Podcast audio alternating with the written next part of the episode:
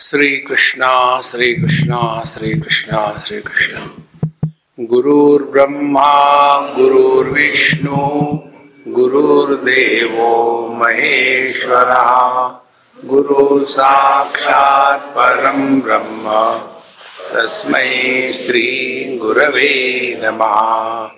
तस्मै श्री गुरवे नमः। एक ही एक ही तत्व दो रूप से प्रकट हो रहा है। भोक्ता और भोग्य, ज्ञाता और ज्ञेय। जब इन दोनों का रहस्य समझ में आ जाता है, तब इस द्वैत में रहते हुए भी अद्वैत की हानि नहीं होती। यही है ध्यान की प्रक्रिया। और इसीलिए एक तत्व दो में प्रकट हुआ कैसे? एक तो है क्रिया शक्ति और दूसरी है ज्ञान शक्ति चित्तवाय वहा चित क्रियायुता शाखयोर द्वयी शक्ति मूल का एक ही मूल शक्ति है और इसी शक्ति की ये दो शाखाएँ हैं।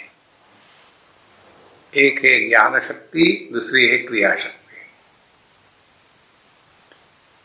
जब यह ज्ञान शक्ति और क्रिया शक्ति एक दूसरे की पूरक होती है, एक दूसरे का समर्थन करते हैं, तब ये अपने मूल के पास रहती है।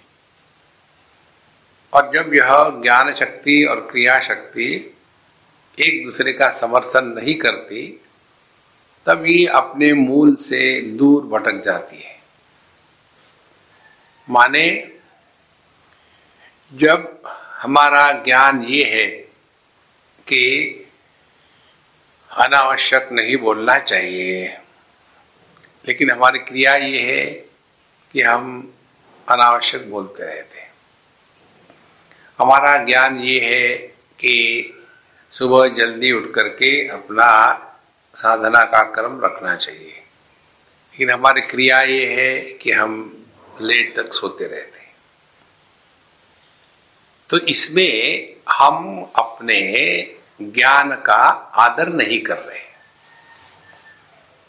जब अपने ही ज्ञान का हम आदर नहीं करेंगे तो अपने आप हम अपने स्वरूप से दूर भटक जाएँगे।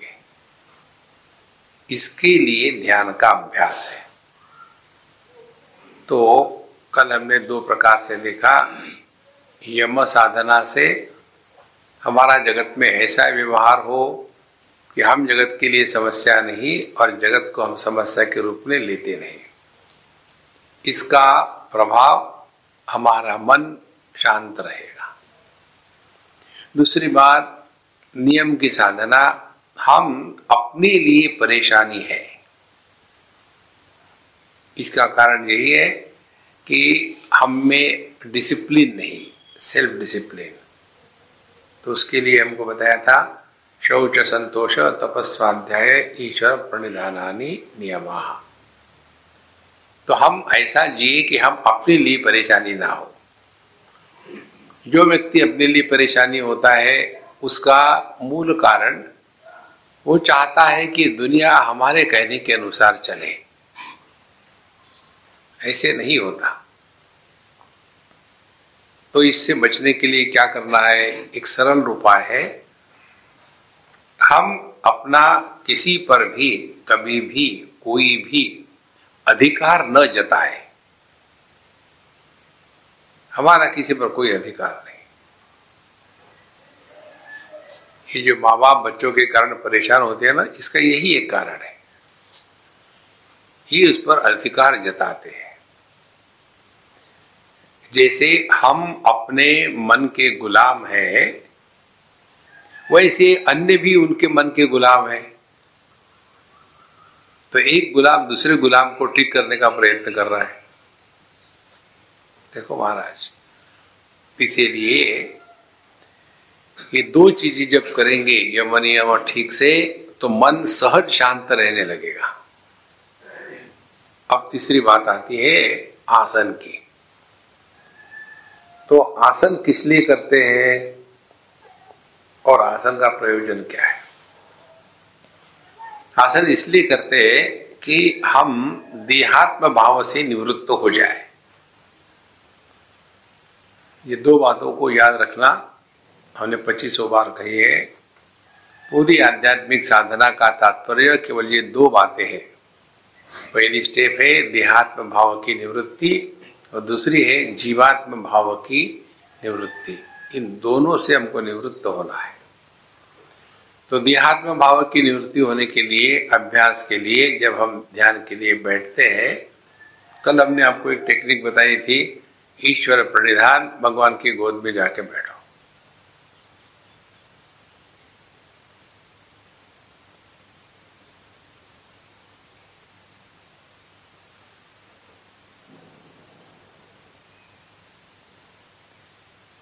जब बालक माँ की गोद में होता है तो उसकी क्या स्थिति होती है? वो अपने आप को पूरी तरह से एकदम रिलैक्स हो गया।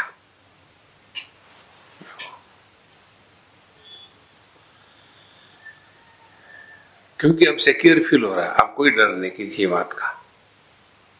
इसी प्रकार से जब हम ध्यान के लिए बैठते हैं, दूसरी टेक्निक है, हम अपने शरीर को ऐसा रखें कि शरीर पर कहीं भी टेंशन ना रहे और फिर हम ये देह से अलग है, इसकी भावना करें।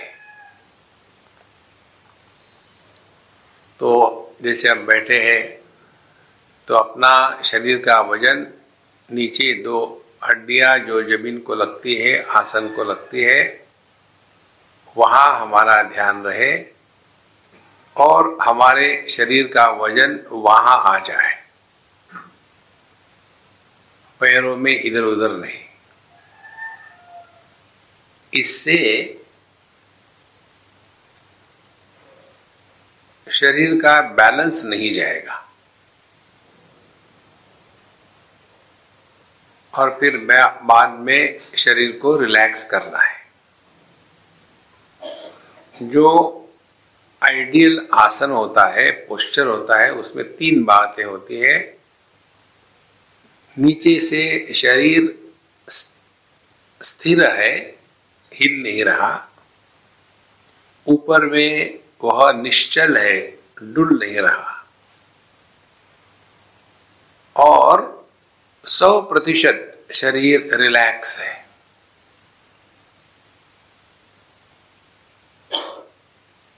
ये तीन बातें होनी है। तो इसके लिए जब पोस्चर ठीक हो जाता है तो पहली दो बातें हो जाती है कि स्थिर और निश्चल हो गया शरीर। अब तीसरी जो बात है, वो है शरीर को रिलैक्स कर रहा है।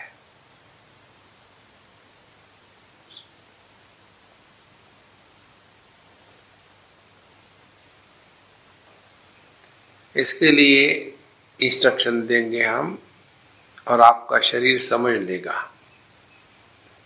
आप बीच में खड़े होकर प्रश्न मत पूछो, कैसा करें? हो जाएगा डोंट वरी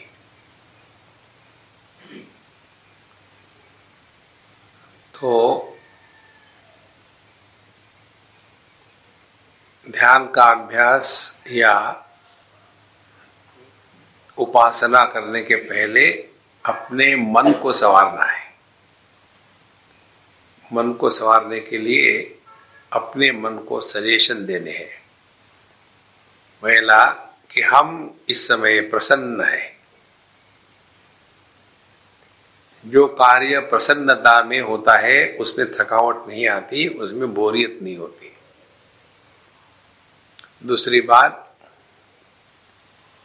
हम जहाँ बैठे हैं, हमारे हृदय में हमारे इष्ट देवता और गुरु महाराज विराजमान है।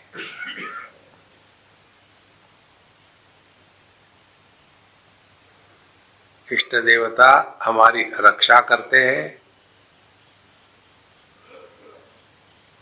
अंदर से और गुरु महाराज हमको मार्गदर्शन करते हैं अंदर से।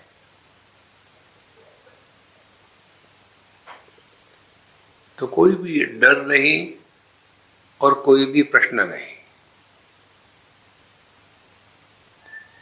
डर और प्रश्न मन का निर्माण करता है।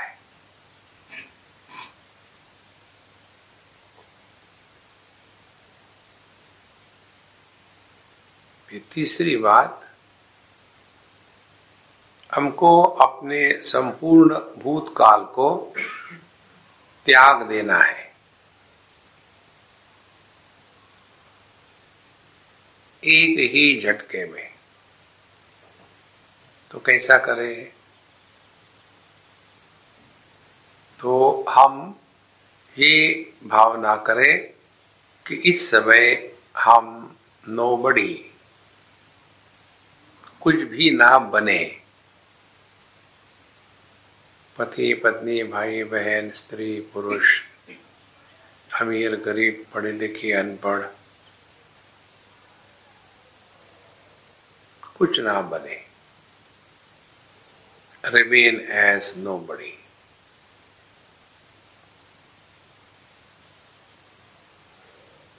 जिसको भूत परेशान नहीं करता उसको भविष्य तकलीफ़ नहीं देता।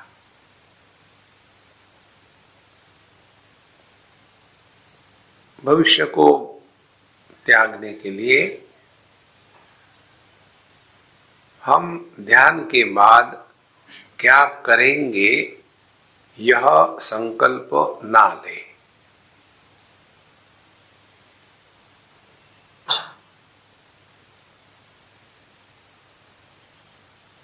अब क्या स्थिति हो गई हमारी?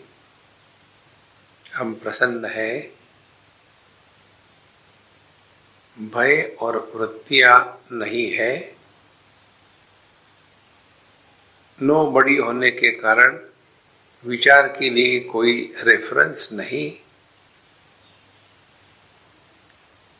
ध्यान से उठने के बाद क्या करेंगे, यह संकल्प नहीं।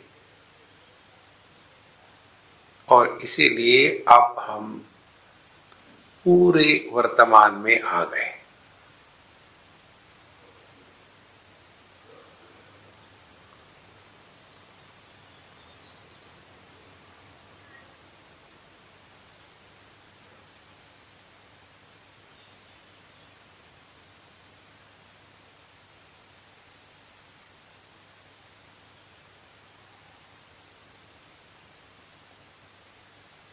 अब आप देखें तो आपका शरीर नीचे बैठक में स्थिर है और ऊपर निश्चल है। तो तीन में से दो बातें तो हो गई। अब तीसरी बात, रिलैक्स करना है शरीर।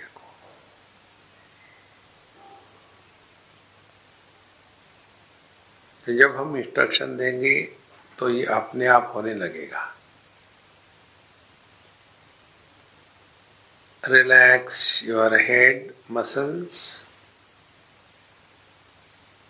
relax forehead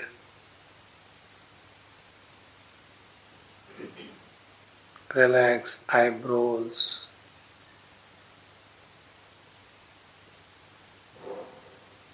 let there be no pressure on the eyeballs. पलके बड़े शांति से बंद है। कुछ भी देखने का प्रयत्न ना करें।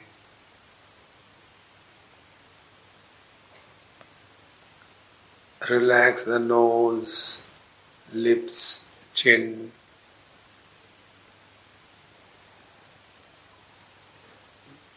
face muscles, ears.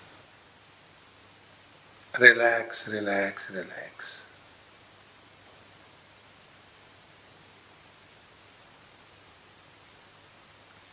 Relax the neck from all the four sides.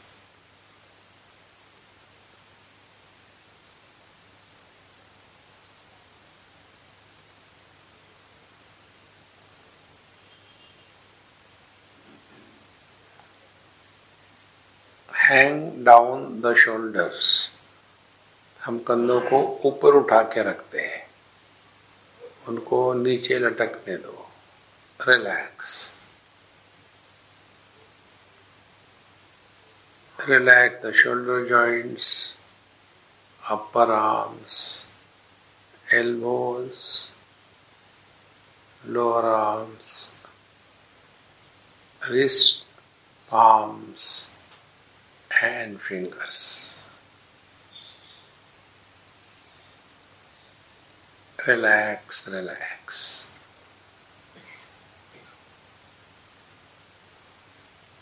यहाँ दो मिनट रुक के देखें तो हमारा शरीर दो भागों में बटा है।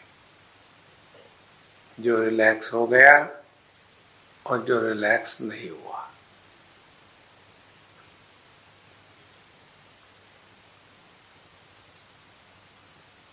जो भाग रिलैक्स हो गया है, देखेंगे उस भाग में मसल टोन और टेंशन बहुत ही कम है यदि होगा तो। अपने ही हाथों का वज़न अपनी गोद में बढ़ गया है। उंगलियाँ एक दूसरे के प्रति बड़ी प्रेशर से जुड़ी हुई है।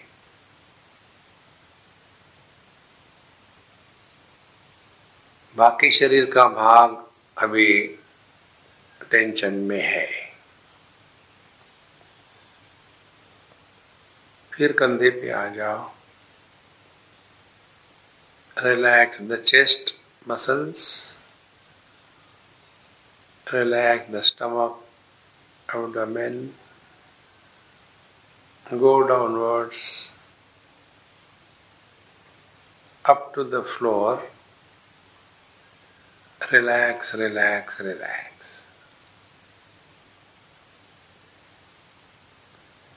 Relax the sides from the shoulders downward, both sides.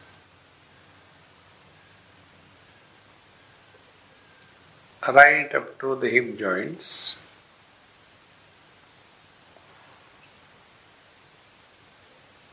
Relax the back side on the head, the neck, the shoulders. Go downwards along the spine.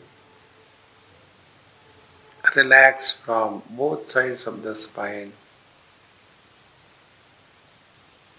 Go slowly downwards, right up to the sitting bones.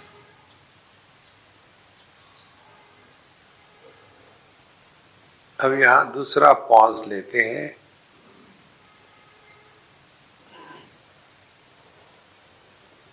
हमारे शरीर का वज़न हमारे base पर बढ़ गया है कई बार वहाँ पल्सेशन थ्रॉब स्पंदन का अनुभव होता है।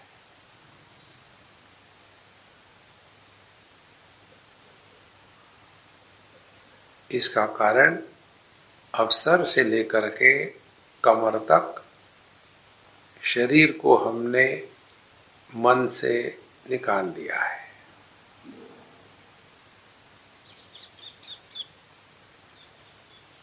relax the hip joints, the thighs, knees, relax calf muscles, ankles, heels and toes. Relax, relax, relax. Now as if मानो आप शरीर से बाहर निकल आए।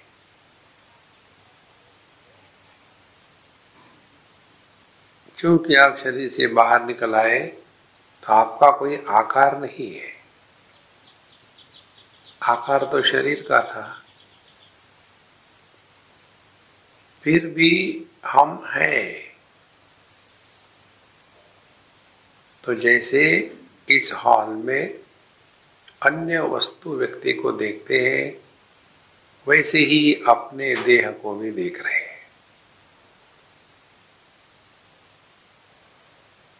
और उसके लिए देह के साथ तादात्म्य की आवश्यकता नहीं। अब हम बाहर है देह के, निराकार के रूप में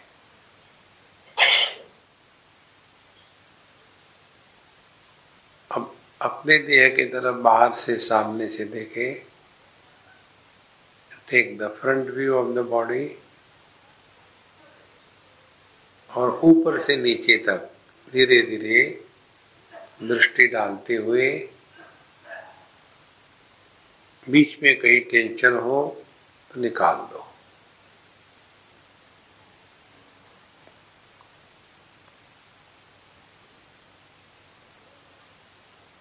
याद यही रखना है, हम दिया के बाहर है।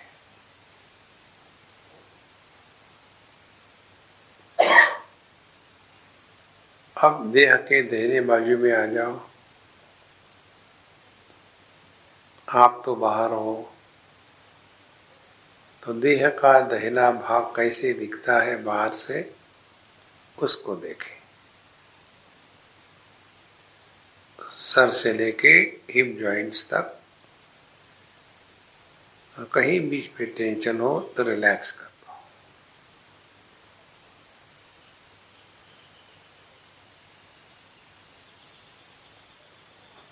फिर अब देह के पीछे चले जाए।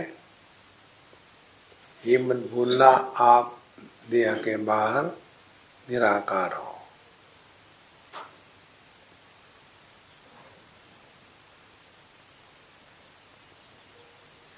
सर से लेके गर्दन, पूरी पीठ नीचे नीचे चले जाए।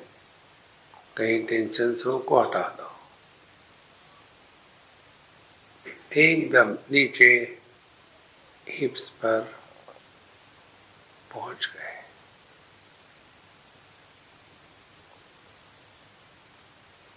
अब देह के बाएँ तरफ़ आ जाओ।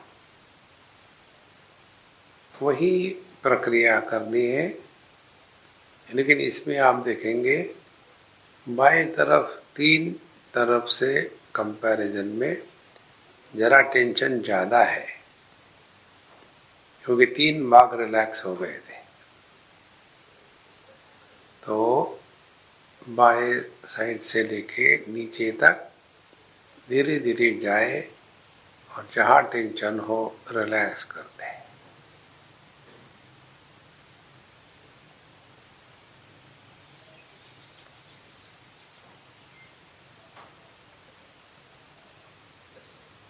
अब आप आगे आ जाओ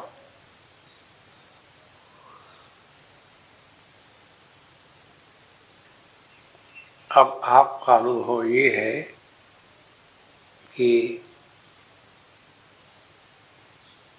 हम देह के बाहर या अंदर ये भ्रांति समाप्त हो गई क्योंकि देह का आकार अब बहुत अस्पष्ट हो गया है।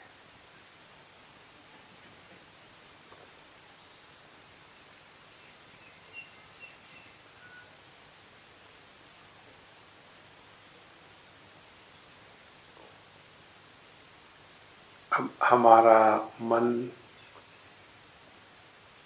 किसी आकार विशेष को धारण नहीं कर रहा है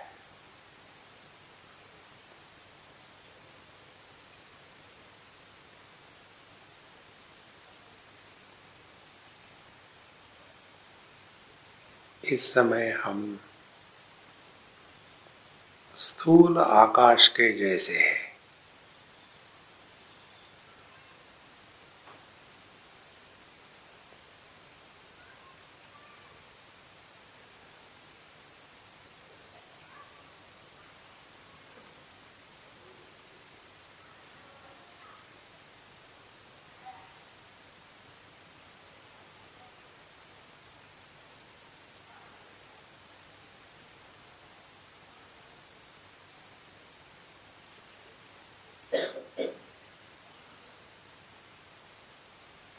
सांस बहुत धीमे और हल्की चल रही है।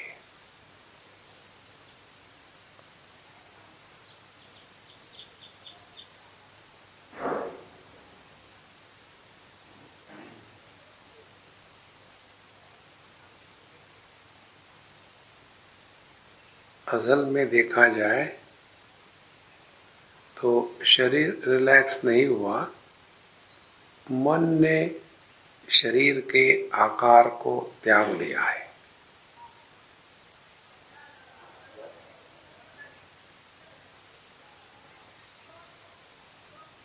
जहाँ मन निराकार हो गया, वहाँ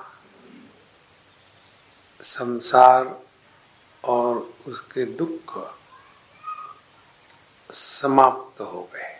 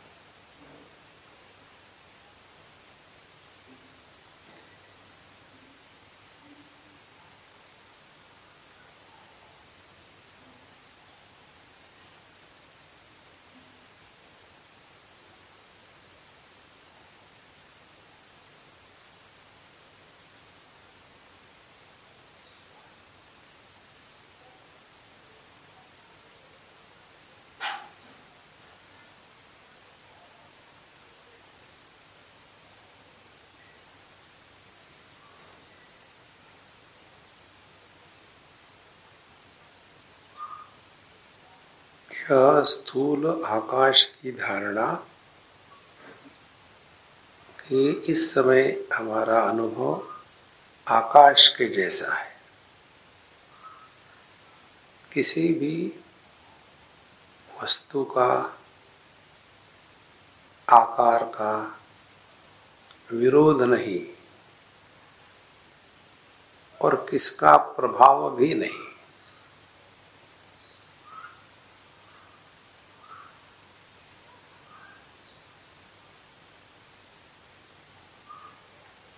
जब विरोध या समर्थन करते हैं तो प्रभाव हो रहा है।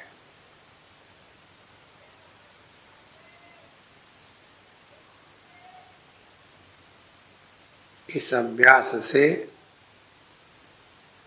जगत के प्रति उदासीनता प्रकट हो जाती है।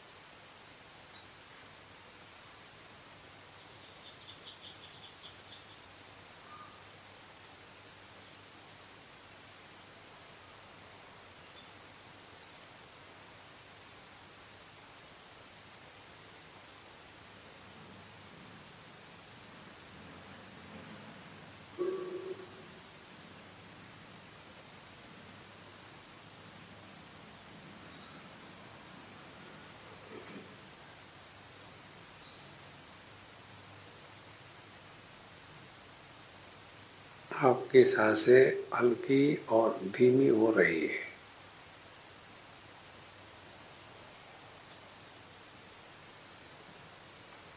क्योंकि मन में विक्षेप नहीं और देह स्थिर होने के कारण मेटाबॉलिक एक्टिविटी मिनिमम हो गई है।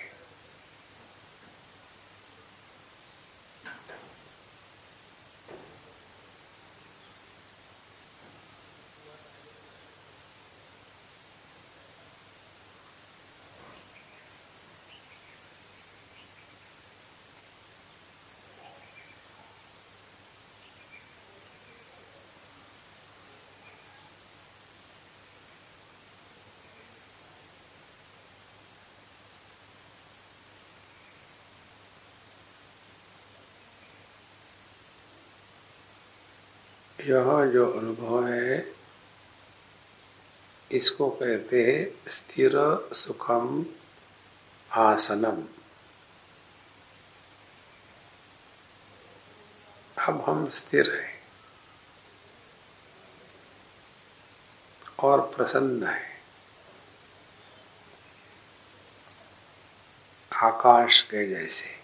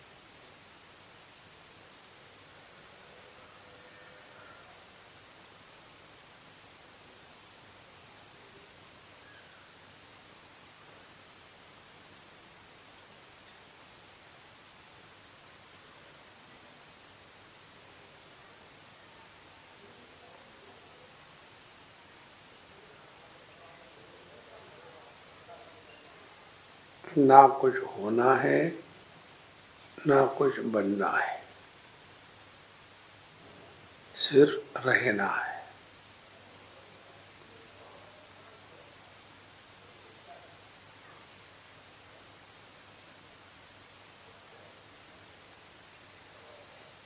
कोई भी अनुभव आ जाए, उसके प्रति उदासीन रहे।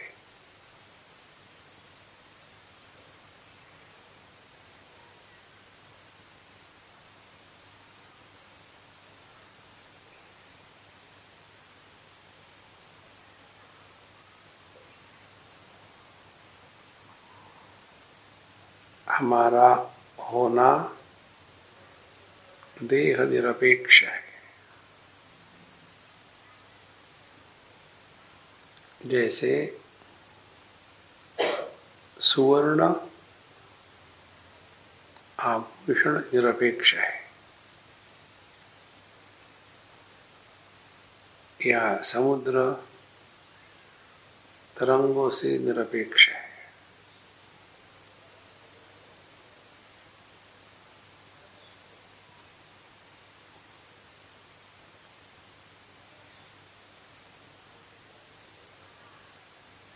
यह निराकार और इसलिए आदि अंत और विकार रहित जो होना है, वही हम है।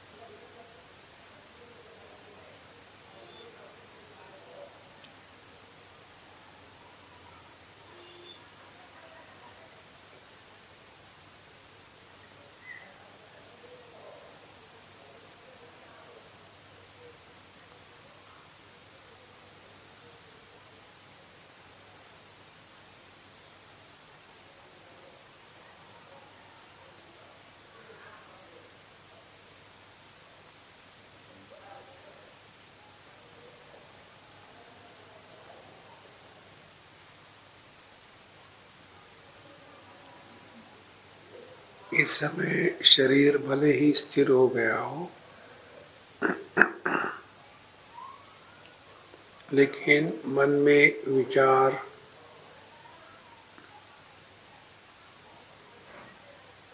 आते जाते रहते हैं। और ये विचार और कुछ नहीं, हम ही अपने से बोल रहे हैं।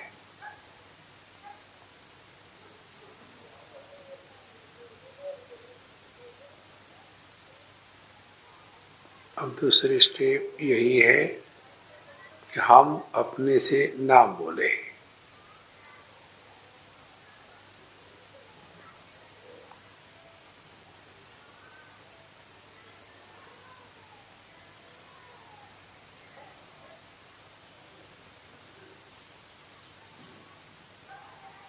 जैसे स्थूल आकाश में स्थूल देह और स्थूल जगत है वैसे ही चित्ताकाश में केवल विचारों का साम्राज्य है।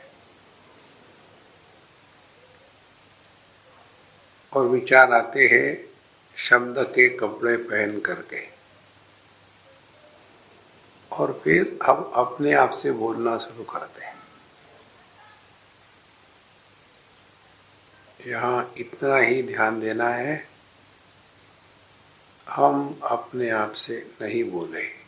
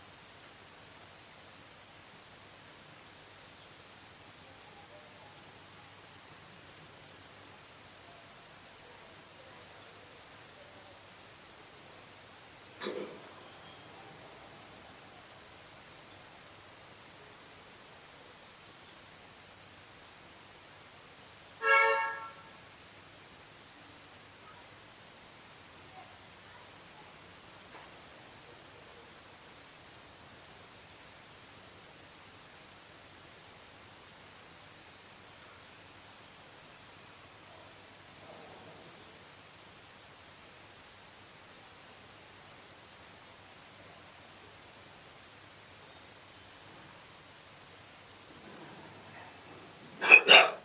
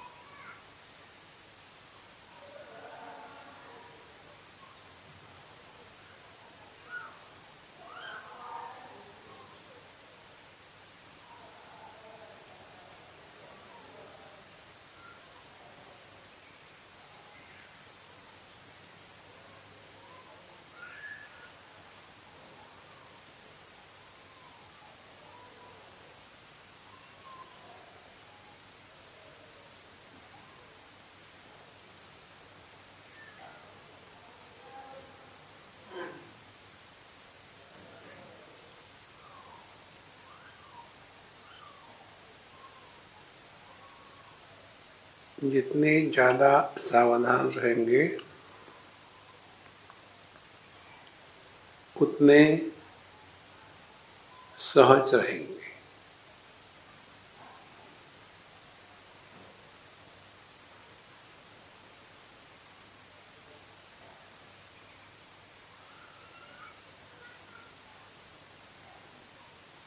यहाँ बैठे बैठे यही सावध रहना है।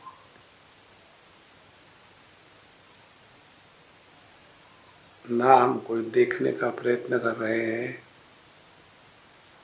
ना किसी भी अनुभव को जो आने जाने वाला है, उसको महत्व दे रहे हैं।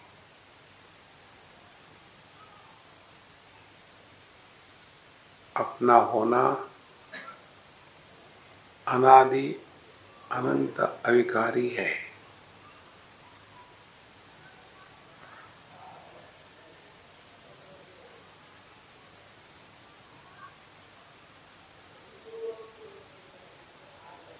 जैसे निराकार आकाश सब स्थूल आकारों को आधार देता है, लेकिन अपने में निराकार।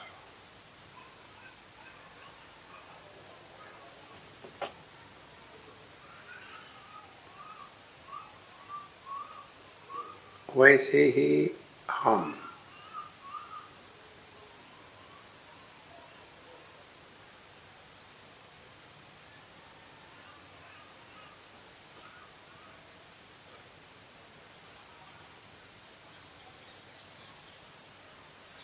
जितना संसार है वो देहात्म भाव के पश्चात ही प्रारंभ होता है।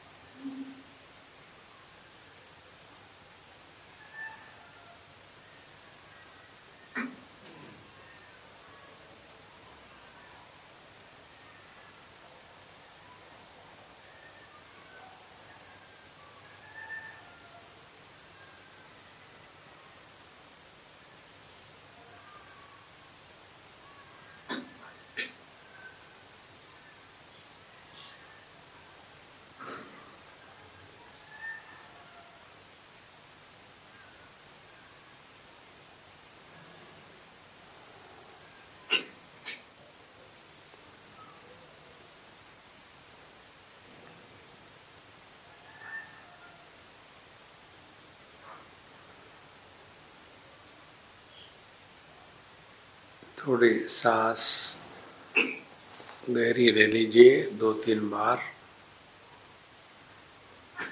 हाथ पैर की उंगलियाँ हिला लो। अब ये स्पष्ट हो गया है कि हम देह के अंदर है और देह के बाहर दुनिया है।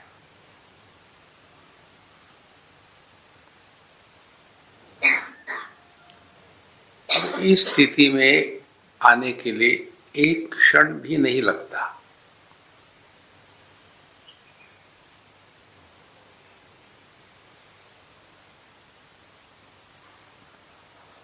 भले हम देह की तादाद में से रहते हैं,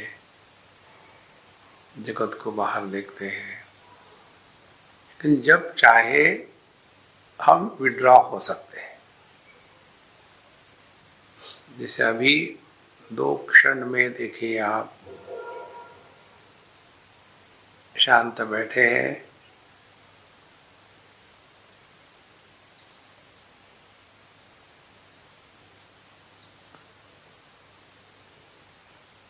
मन ने देह के आकार को त्याग दिया।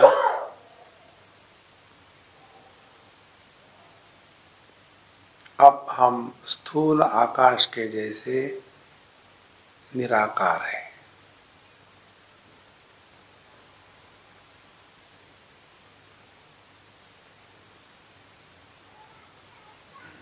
स्थूल आकाश पर किसी का प्रभाव नहीं। इसी प्रकार से हम पर किसी का प्रभाव नहीं।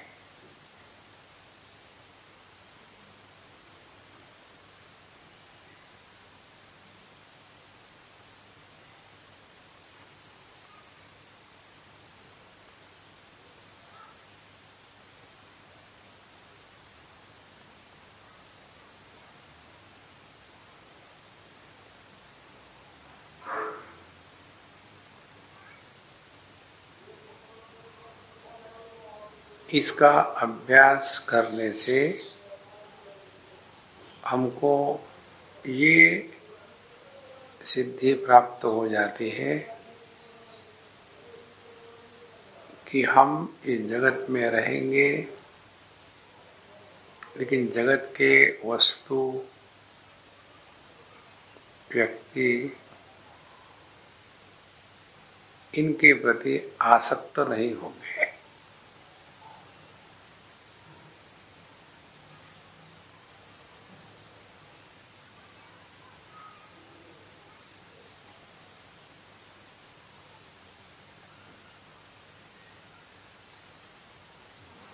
जगत का दर्शन होगा,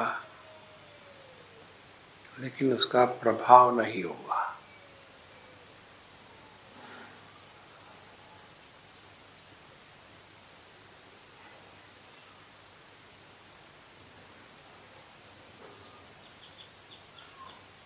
हमको कहीं बाहर नहीं जाना किसी आश्रम में, केवल अपने आप को निराकार के रूप में कैसा अनुभव होता है, इसका अभ्यास करना।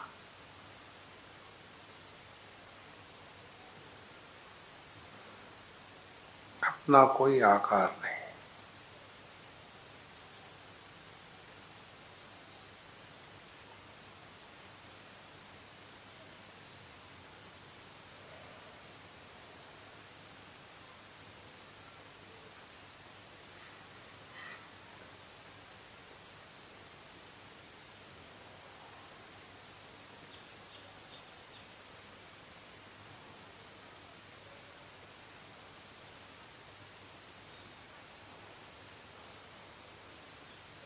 ये अभ्यास दिन में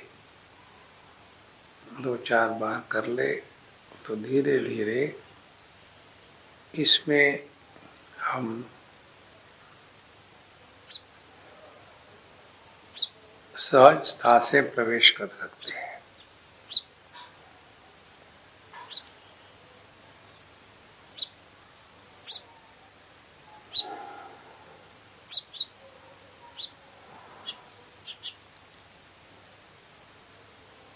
श्री कृष्ण श्री कृष्ण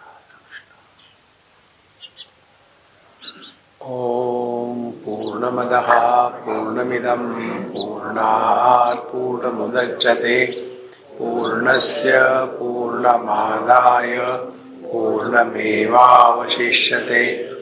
ॐ शान्ति शान्ति शान्तिः। हरिः ॐ श्रीगुरुभ्यो नमः। हरि ओम।